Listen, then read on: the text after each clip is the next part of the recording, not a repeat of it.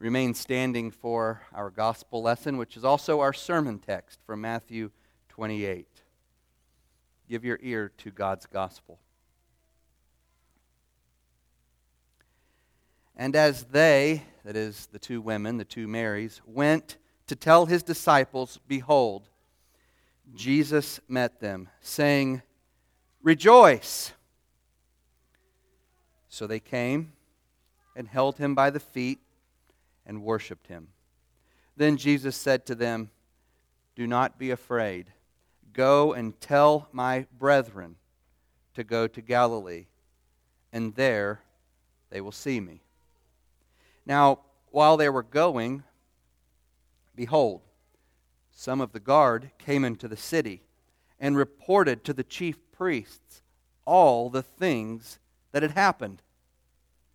When they had assembled with the elders and consulted together, they gave a large sum of money to the soldiers, saying, tell them, his disciples came at night and stole him away while we slept.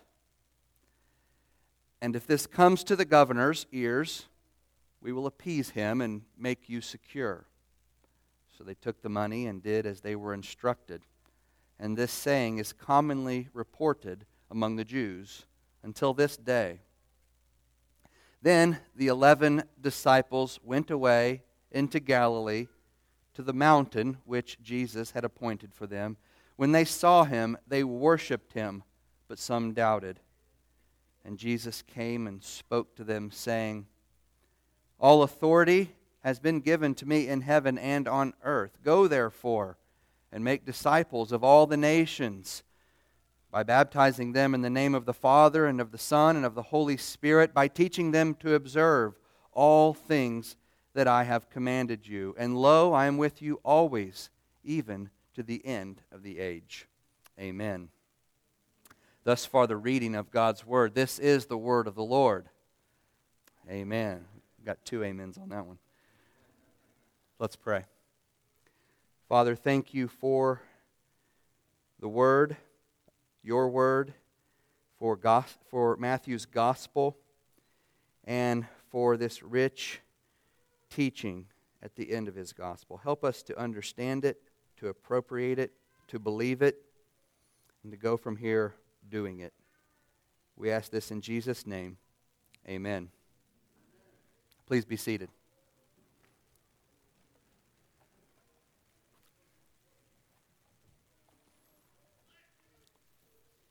It's always tricky when there are amens in the text, and we say amen after it's finished. So, turn in your Bibles to Matthew 28. We'll be there most of the time.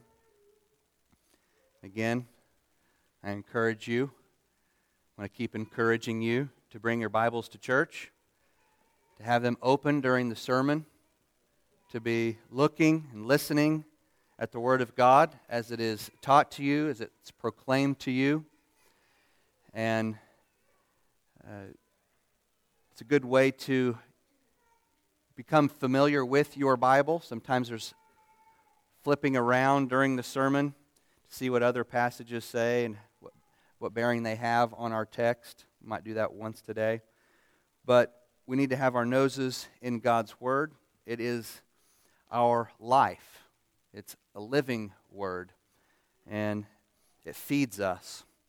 And if I'm not feeding you from the Word, then I'm not really feeding you. So bring your Bible and make sure that I'm preaching the truth. Philosopher, professor, broadcaster, and author C.E.M. Joad was once asked, of all the past figures in history, who would he most like to meet? And if he had a chance to meet this historical figure, what would he like to ask him? Professor Joad chose Jesus as the person he would like to meet. And the question that he said that he wanted to ask Jesus is the most important question in the world. Did you, or did you not, rise from the dead? That's the question he wanted to ask. Did Jesus rise from the dead or not? That's the question. If you were a Jew living in the first century, this was the burning issue, the new burning issue. And there had never been a burning issue like it. Everyone was talking about it. It was the central question that separated the church that Matthew served from the synagogue down the street, both of which were made up of Scripture-reading Jews. The question of whether Jesus rose from the dead divided Christians and Jews in the first century. It was the thing that divided them. And we can overhear that debate in the undertones of Matthew 28, which was written in the first century. Matthew 28 is more than just a retelling of the resurrection of Jesus. As we saw last week, it's a humorous account of the resurrection. It's ironic. The women in this scene are more courageous than the rough and tough Roman guards. Jesus is supposed to be dead.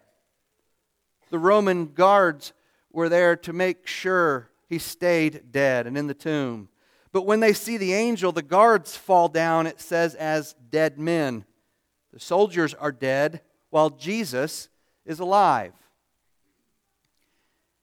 And did you notice who the first heralds of the good news are in this passage?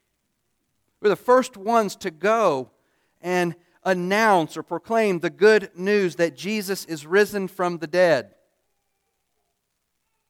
Now, I asked that question somewhat rhetorically, but there are two reasonable answers to this question. We're going to think about this for a minute. The most obvious answer is that it's the two women, the two Marys, who are the first ones to go and announce the good news that Jesus is risen from the dead. After all, verse 7 says that the angel told them to go quickly and tell his disciples that he's risen from the dead. And then verse 8 says that the two women went out quickly, obediently, from the tomb with fear and great joy and ran to bring his disciples word. And then verse 10 says that on their way to bring this report to the disciples, they met Jesus, who reinforced what the angel told them. Jesus told the women in verse 10, "Go and tell my brethren to go to Galilee, and there they will see me." So it's reasonable to think that these two Marys were the first ones to go and announce the good news of Christ's resurrection. But look at verse 11. Verse 11 suggests that while these women were on their way to meet the disciples, the Roman soldiers were in Jerusalem announcing the good news to the chief priests. Verse 11. Now while the women were going, behold, some of the guard came into the city and reported to the chief priests, what? All the things that had happened. So think about what verse 11 is saying. First people to go and declare the facts about the angel, the empty tomb, are unbelieving Roman soldiers. And the first people to hear the resurrection message are the Jewish leaders who hate Jesus, who killed him 3 days earlier. And what did these guards announce to the chief priests? Verse 11 says they reported all the things that had actually happened. They didn't make up a story. They reported what they saw. They were eyewitness accounts. They reported the truth. They conveyed to the Jewish authorities everything they had witnessed, which is everything we read about in the first 8 verses of Matthew 28. So it's not difficult to imagine, since we have an account of what happened, it's not difficult to imagine how the conversation might have gone when these panicking guards came rushing in where the chief priests were. As soon as the guards came in, chief priest might have said, you know, hey, what's the deal? Why have you left your post? Why aren't you at the tomb, making sure Jesus stays inside? And we can imagine what their response was, since we're told what they reported, and we have verses 1 to 8, might have gone something like this. Yes, sir, we understand, but you see there was this great earthquake, and an angel showed up and rolled back the stone from the door, and then he sat on the stone, and we were so afraid we just froze up. We were shaking like leaves. We were like dead men before the angel. They may have left that part out. I don't know. There were these two women, two female followers of Jesus. The angel told them not to be afraid. He said that Jesus, the crucified one, was no longer in the tomb. He said that Jesus had been raised from the dead, just as he said he would do. He encouraged the women to look at the empty tomb. And he's not there.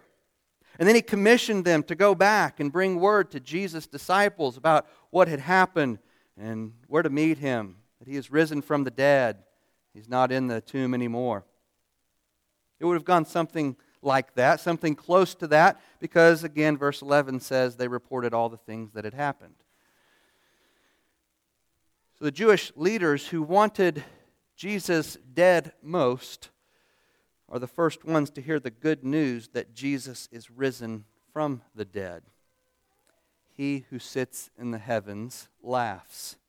In verses 8 to 11, we find two groups of messengers, two missionary units, we might say loosely. Two groups of people who witness the resurrection reality and then who go off to announce the resurrection message to other people. One group is the guards, the other group is the women, the two Marys. In verses 8 to 10, as we just went over, the women rush off to announce the good news to the disciples, as they were told to do by the angel and then Jesus. In verse 11, the guards enter the city to announce the same news to the Jewish leaders who crucified Jesus.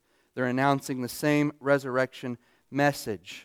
And Matthew puts these in parallel.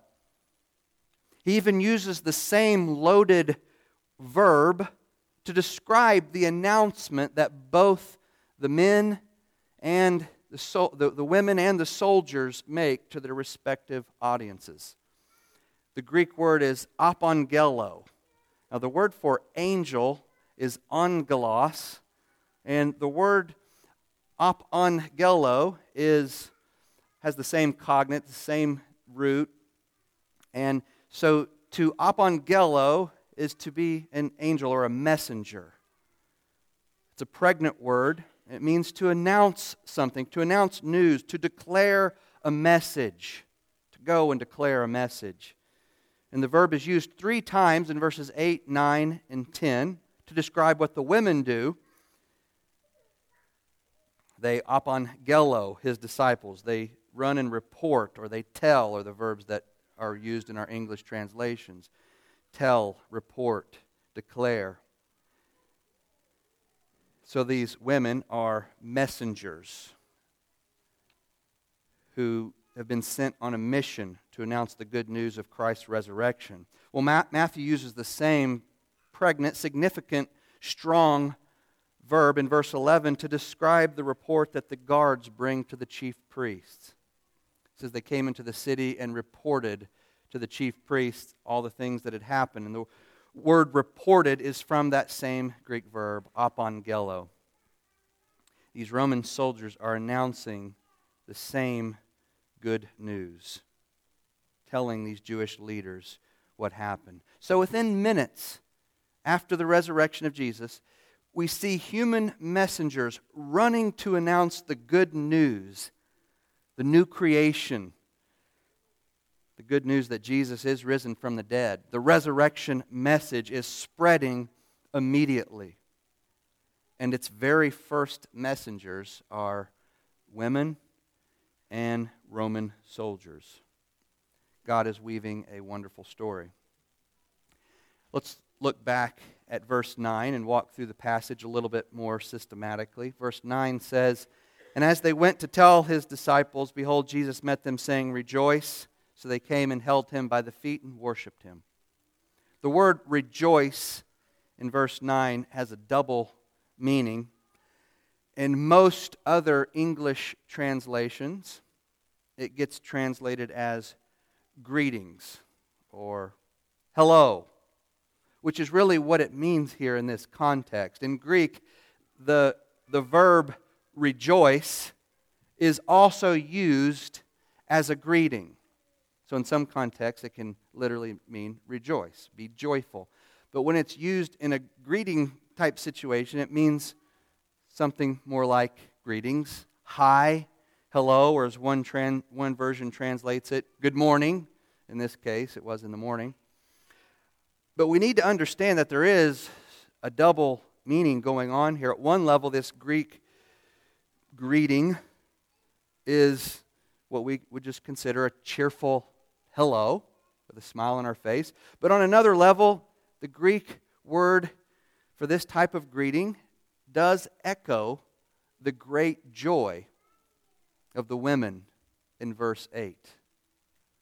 Jesus has now lifted their joy to a new magnitude.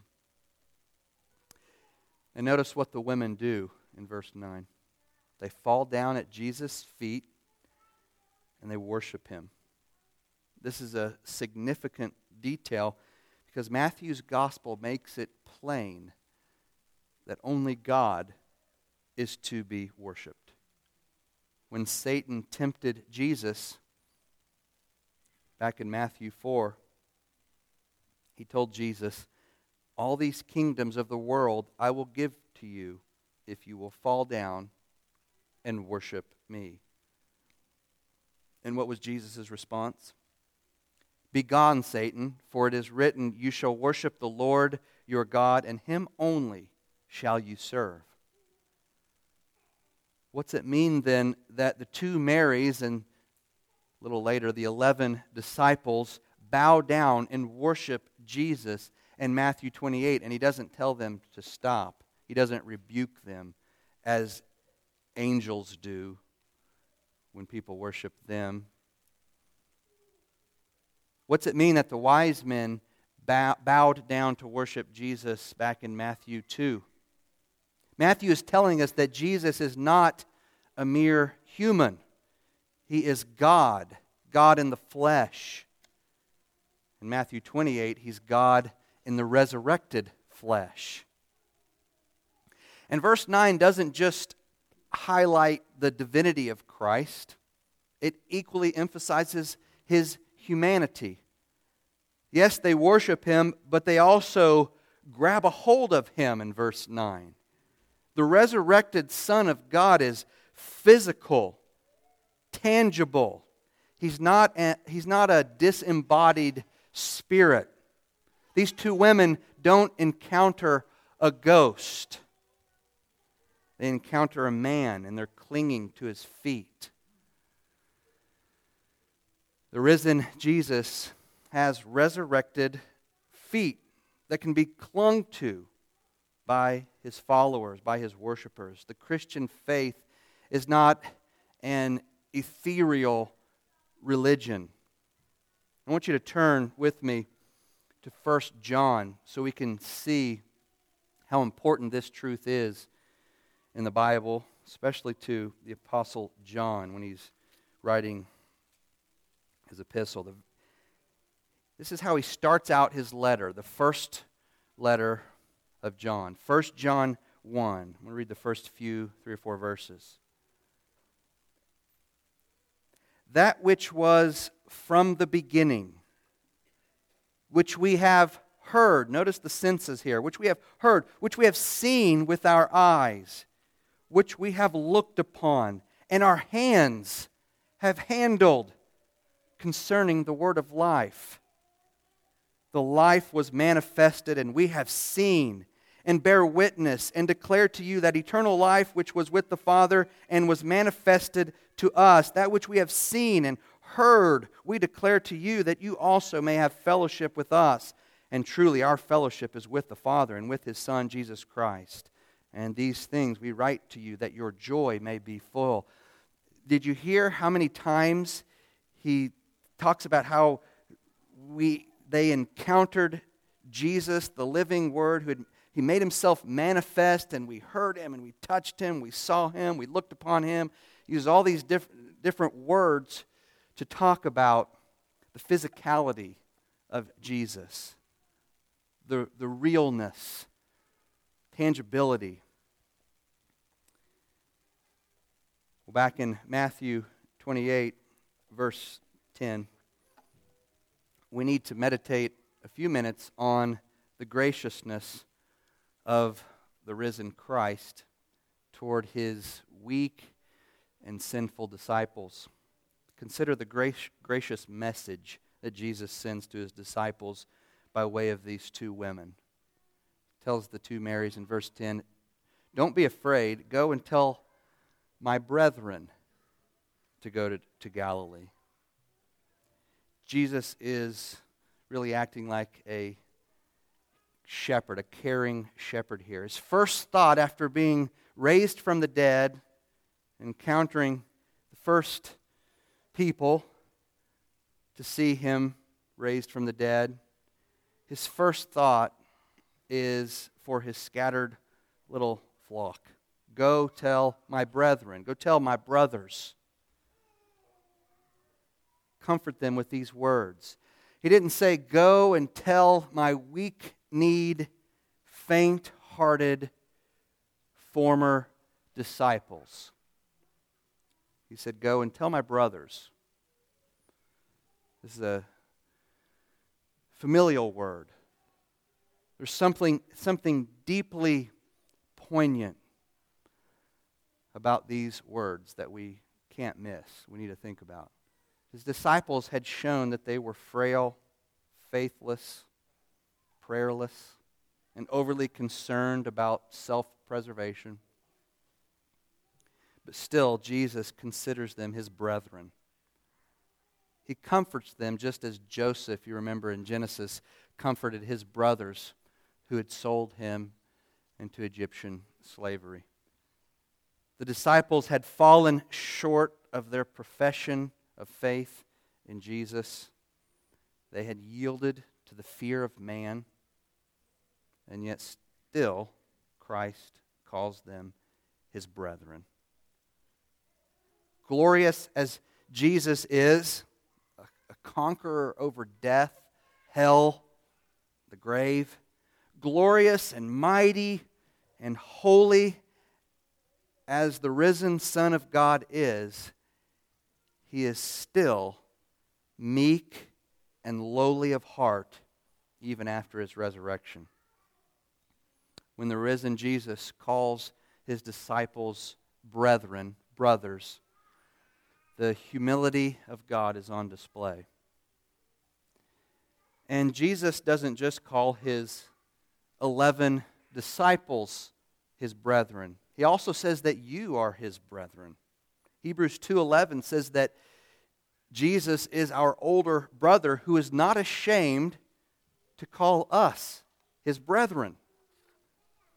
Even though you fall short of your profession of faith in Jesus, even though you yield to the fear of man, even though you are oftentimes frail and faithless and prayerless and overly concerned about self-preservation, even though you are weak, need, and faint of heart in your walk with Christ, the message that He wants you to hear is that you are His brethren. You belong to Him. And He belongs to you, and He's not ashamed of that. Let this encourage you. Let this little phrase encourage you to trust in Christ and to stop fearing all the things that you're afraid of.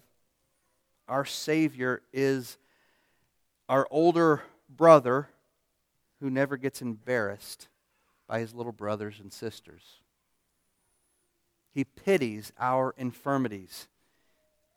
He does not despise you because of your weaknesses and your real sins. He knows your failures better than you do. And He does not cast you away. In fact, He died for you knowing all of this, knowing full well who you are and what you do. Well, we've already considered verse 11 at length. Verse 11 is where the guards run into Jerusalem and announce the resurrection message to the Jewish leaders. In verse 12, the Jewish leaders consult with one another and they agree to give hush money to these guards. They don't want them going around announcing the resurrection message to anyone else. Verse 13, the Jewish leaders make up a story for the guards to tell people.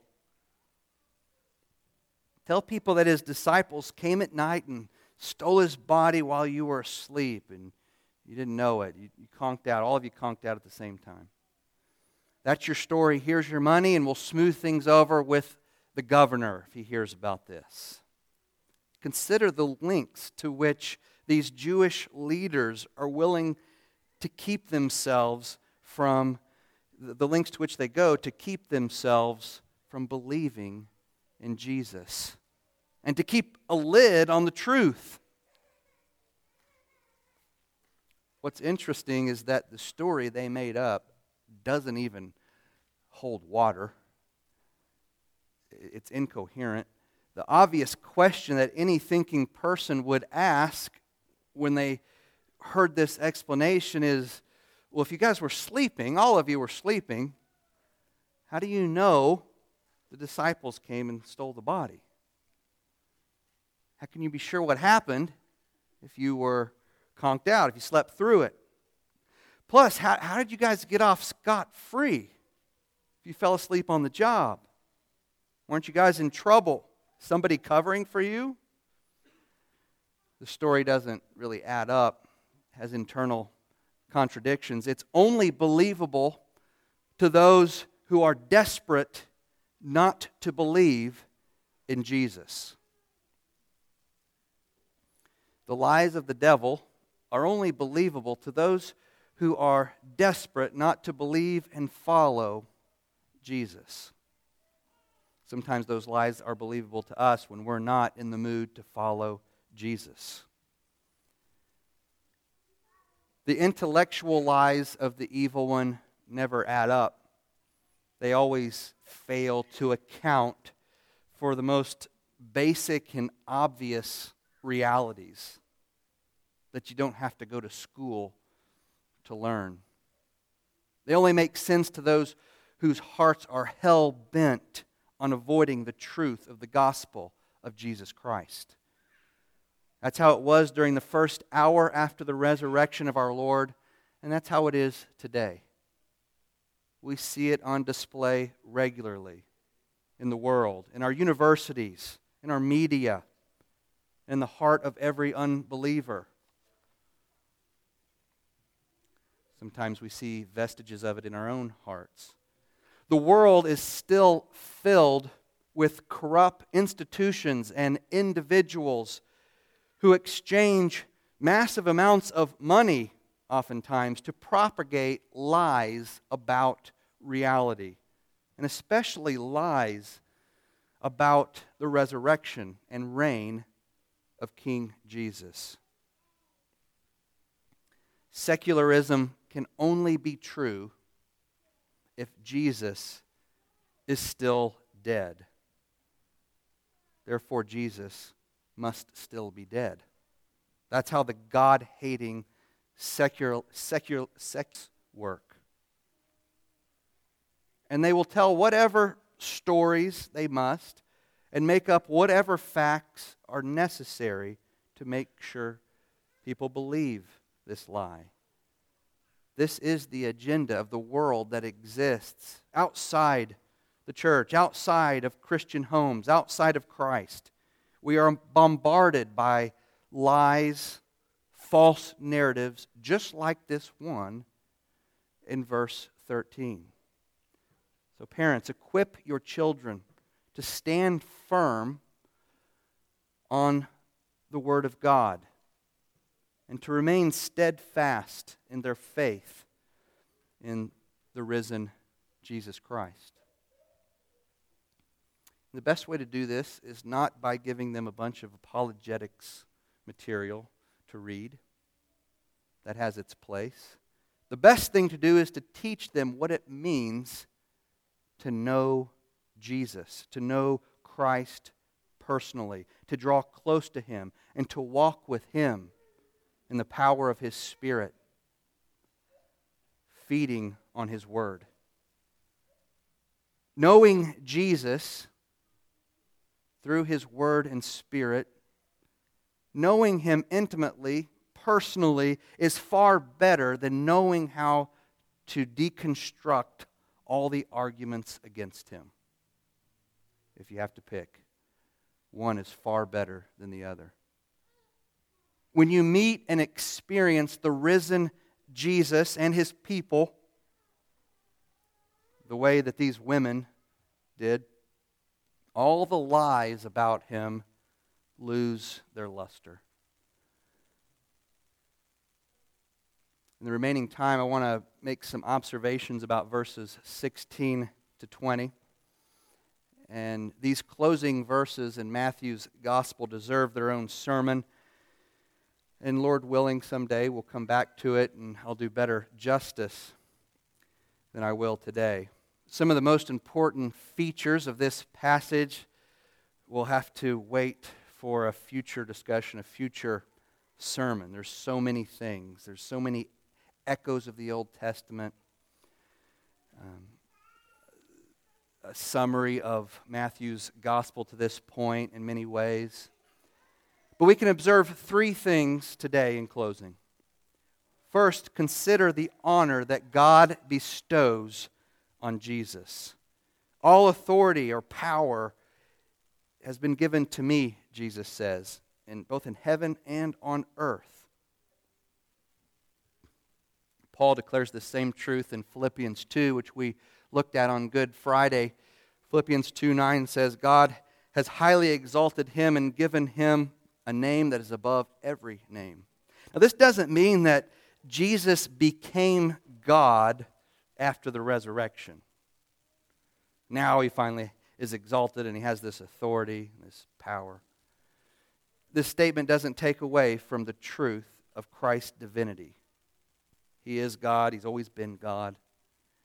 It is simply a declaration that Jesus, as the Son of Man, remember He is both God and man, has been appointed heir of all things. This man has been appointed heir of all things, both in heaven and on earth. Now a man has been exalted high. And this God-man is now the mediator between heaven and earth, between God and man. Christ is the God-man who has the keys to death and hell. He is the anointed high priest who alone can forgive sins. He is the fountain of living water in whom alone we can be cleansed. He is the crucified King and risen Savior who alone can give repentance and remission of sin. In Him, all the fullness of the Godhead dwells in bodily form. He is the way, the truth, the life, the door, the good shepherd, and the altar of refuge. Whoever has Jesus has life. Whoever does not have Jesus does not have life. Whoever has Jesus has all of God. Whoever does not have Jesus has none of God. The risen Christ is King of heaven and King of earth. That means King of everything that has ever been created. There is no reality more central to your life, no truth more important for you to submit your life to. The kingship, the lordship of your Savior Jesus Christ. Second, observe the obedience that Jesus requires of His disciples. If you want to call yourself a follower of Jesus, then you must do, observe, obey everything He has commanded. That's what verse 20, Jesus says that His followers must be taught to obey all of His commandments. According to Jesus, the only people who are to be counted as true Christians are those who live in obedience to His Word, who strive to do the things that He has laid out for His people. The water of baptism, the bread and wine of communion by themselves cannot save anyone's soul. It profits you nothing to come to church, to confess the creeds, to sing the songs, and to affirm the gospel if your religion goes no further than those things. What does the rest of your life look like? What does your daily conduct look like in public and in private, at home and at work? Is the Sermon on the Mount your rule and standard? Do you strive to copy the example of Christ, to imitate your Lord? Are you cultivating in your soul all the things that Jesus commands in Scripture? The clearest evidence that you are a real disciple of Jesus is your obedience to Him. Not what you say so much as what you do. Faith without works is dead. Faith without fruit is false. Your obedience cannot save you, but Jesus still requires your obedience. It's not optional. It's important for you to know that Jesus is merciful and kind and patient with you. He doesn't require perfect obedience. In fact, He's extremely gracious when it comes to judging or evaluating your works of obedience, your fruitfulness as a Christian. The mercy abounds. The abounding mercy that saved you continues to abound when it comes to your good works that are required. Nevertheless, He does require from you something that can legitimately be looked at and called obedience, faithfulness, growth in godliness. He says in John 15:14, "You are my friends if you do what I command you." 1 John 2:3, "By this we can be sure that we have come to know Him if we keep His commandments." Think about that. Do you claim to know Jesus? Knowing Jesus and being saved, being a Christian, those are all ways of talking about the same thing. Do you want to be sure that you've come to know Jesus? Well, John says, keep His commandments. 1 John 5:3, "For this is the love of God, that we keep His commandments, and His commandments are not burdensome." If the commandments of Christ seem burdensome to you, this feels like I'm throwing a huge weight on you, then you're on the wrong track. The yoke of Christ is easy. His burden is light. If you're seeing it a different way, you're not seeing it the way He sees it. His commandments bring freedom from burdens. Christ's commandments give freedom to you,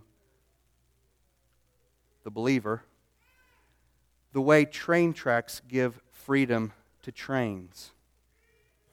Train tracks give trains the freedom to do what they were created to do.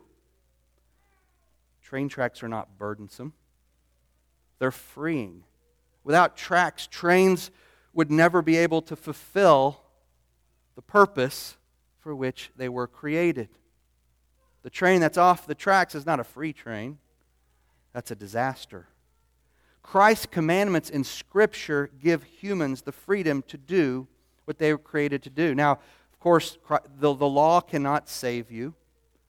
If you are lost in your sins, then you cannot save yourself and be freed from your sin by doing a lot of things, by obeying a lot of commandments. You must first trust in Christ and put your faith in Him. But then when you do that, you take on His yoke, which is not a burden. It is freeing. Without the commandments of Christ, apart from doing them, you cannot fulfill, fill up, fill out the purpose for which God has created you.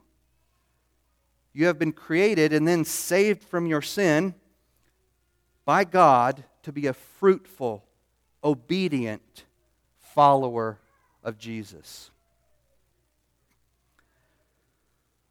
Third and finally, look at the gracious promise that Jesus ends with.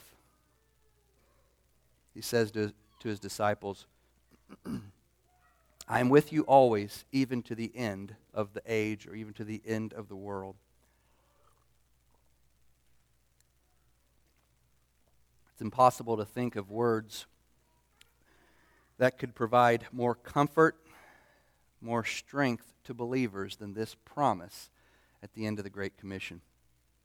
Even though Jesus was about to leave His disciples and return to heaven, the disciples were not to think that they had been orphaned or abandoned, deserted. Their Lord would be with them always. He would be ever with them. They wouldn't be able to see Him, but they could always know that He was there nonetheless.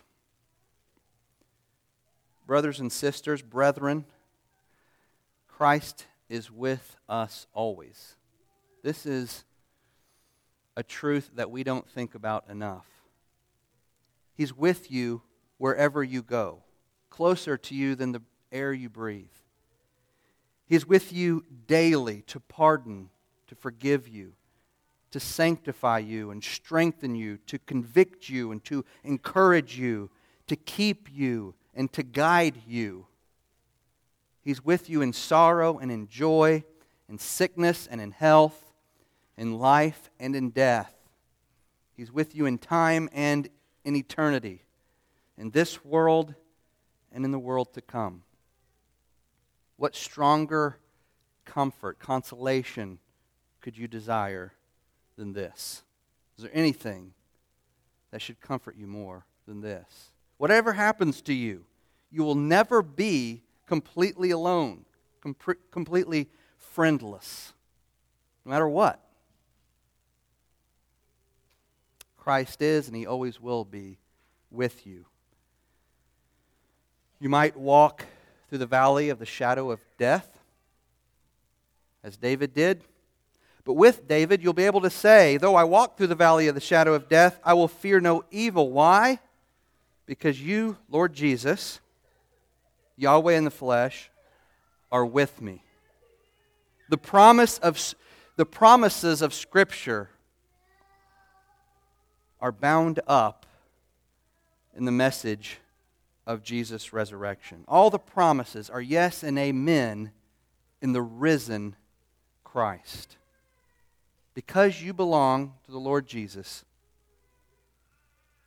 you can say with the Apostle Paul in 1 Thessalonians 4, we shall always be with the Lord. It's not just something that's true now. It's true forever. We shall always be with the Lord, Paul says. If you know that Jesus will always be with you and that you will always be with Jesus, what do you have to fear? What are you worrying about? Believe the resurrection message and stop being afraid. Stop living in anxiety and fear. Follow Jesus and let Him take care of the rest. Let's ask for God's help in doing this. God, we praise You for the gospel message of Christ's death and resurrection.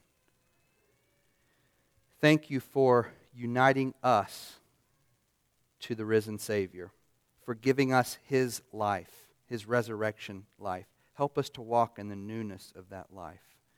Help us to take upon us your easy yoke and to do what you've commanded, to glorify your name. We need your help to do this. We know, we confess that it is a gift from you. So help us this week to walk as your children, as disciples of the risen Lord. Amen.